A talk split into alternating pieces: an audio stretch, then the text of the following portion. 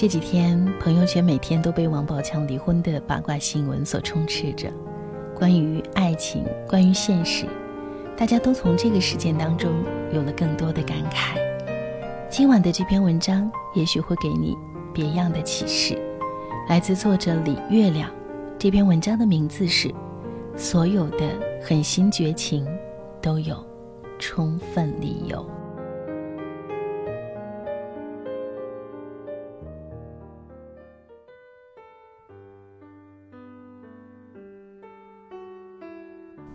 我是戴戴，欢迎来到今晚的带你朗读。听台湾大学一位教授讲《梁祝》，他提了个有趣的问题：最后要娶祝英台的马文才，据说品行不良，不学无术，是个活生生的丑角。这便更烘托了祝英台的悲情，使其最后哭死在梁山伯墓前，显得合情合理又可歌可泣。可是。如果马文才是个优秀的好人呢，会怎样？我顺着他的思路想下去：假如马文才是唐伯虎，有才有貌，有理想有抱负，是一代女性心中高不可攀的男神，那么祝英台当作何抉择？会不会一见倾心，惊觉真爱之外还有真爱，心甘情愿就嫁了良人？还是不要玷污美丽的经典了，我们回到现实吧。《梁祝》的故事如果去掉女扮男装和裂坟化蝶的桥段，其实跟现实完全是一个次元。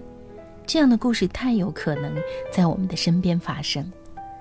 男女二人彼此有情或已经相恋，由于某种原因一方离开，有了新感情新生活，而后另一方重现，纠结由此开始。这故事通常有两种结局：一是两人发现彼此是真爱，旧情复燃，幸福快乐地生活在一起；另一种是旧情敌不过新爱，一方继续幸福快乐地跟新人生活在一起，留下另一方兀自怨尤。怨什么呢？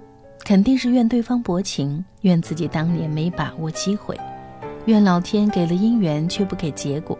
于是世间开始流传。错的时间遇到对的人，有情人难成眷属之类的哀叹，其实都错了。以上这些都不是导致你们最后没有在一起的决定因素。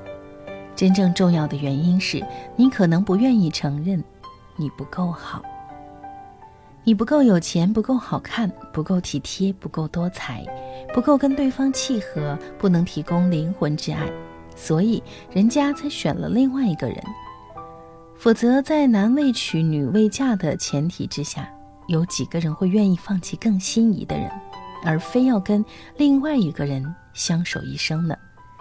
又不是古代被男人摸了一下手，就非得一辈子跟他走。他是祝英台，你是梁山伯。他后来遇到马文才，心中始终挂念着你。你一回来，他立刻飞奔到你怀里，这是你的幸运。可万一那后来者是唐伯虎，他势必要去追寻更幸福的幸福，这也实在是人之常情，没什么好恨好怨。或者你是马文才，本来要跟祝英台相携终生，却忽然杀出个梁山伯，二话不说就把你的英台收了去，这确实令人烦恼愤懑，但也没有什么好抱怨的。谁让你不是唐伯虎？所以没什么好说的，接受现实，努力修炼自己就是了。若能痛苦之下憋出一股猛劲儿，一举练出一身胜过唐伯虎的本事，那是你的造化。到时候能不能得到祝英台，就不再是问题。会有许多像她一样美好的蝴蝶，盈盈绕着你飞舞。而如果你做不到，那就该明白，她本来就不属于你，错过也是天意。没理由后悔，更没资格怨尤。真正影响一段感情结局的，通常都不是偶然因素。一次争吵，一个误会，一次无心之失，一个横刀夺爱的无耻之徒。尽管看起来的确是这件事情导致了你的爱情崩盘，而事实上，那背后的真正原因一定是你不够好，他不够爱你。你们的感情分量太轻，才会轻易被一件小事冲散。否则，争吵过后、误会过后，你们一定还会重归于好，因为对方舍不得你。人都不傻的，所有的舍得、狠心、绝情，一定都有充分理由。人面对失败的感情，总忍不住去找一些华而不实的借口，继而沉浸其中，以为真的是那么回事。因为承认自己不够好，实在痛苦而艰难，可是不承认，就难免怨天尤人，不去修正自我，既无法从这段感情中解脱，也不能从痛苦中得到成长。逃避有时候会害了一个人，反正都是苦。不如就直面血淋淋的现实，告诉自己：是的，我不够好，但我要让自己更好。最后的最后，能拯救你的，一定是你的好。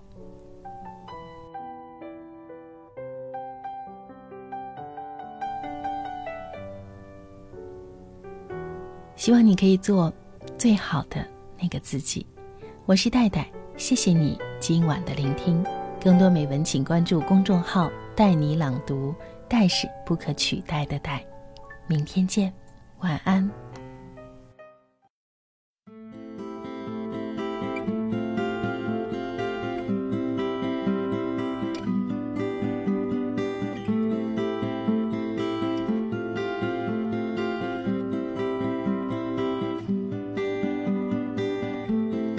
This one's for the lonely, the ones that seek and find, only to be let down time after time.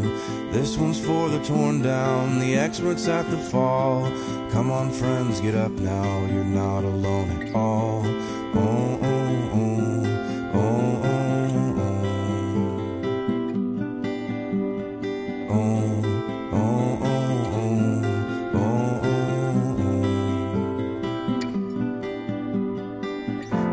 part was for her, and this part was for her. This part was for her. Does she remember? It comes and goes in waves. This one's for the faithless, the ones that aren't surprised,